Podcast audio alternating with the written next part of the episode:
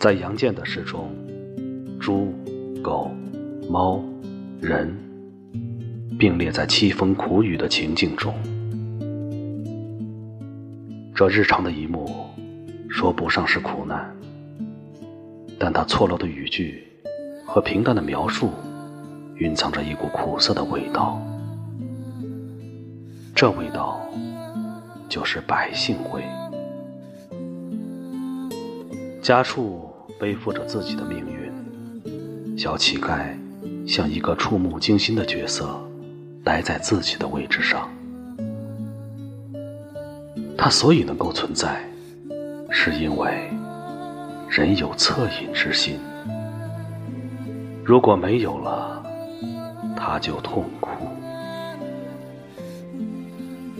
中国人的信仰只能落在人性本善上，忘记了这条最根本的伦理基础，一切都将轰然倒塌。聆听杨建，此地。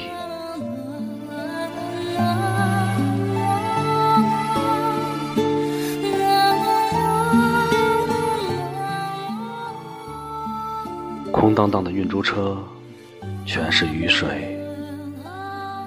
面店的老板笑嘻嘻地揉着一大团面。在这个春天的雨夜，菜市场里。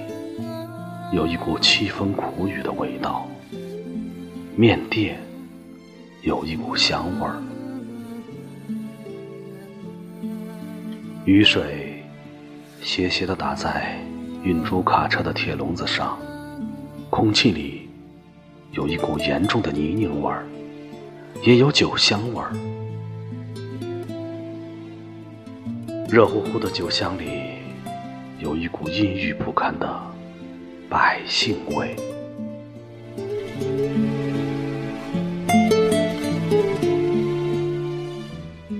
被遗弃的小猫躲在炉膛里向外看，狗蹄子在路中央拼命地蹬起来，要把整条街的泥泞背到自己身上，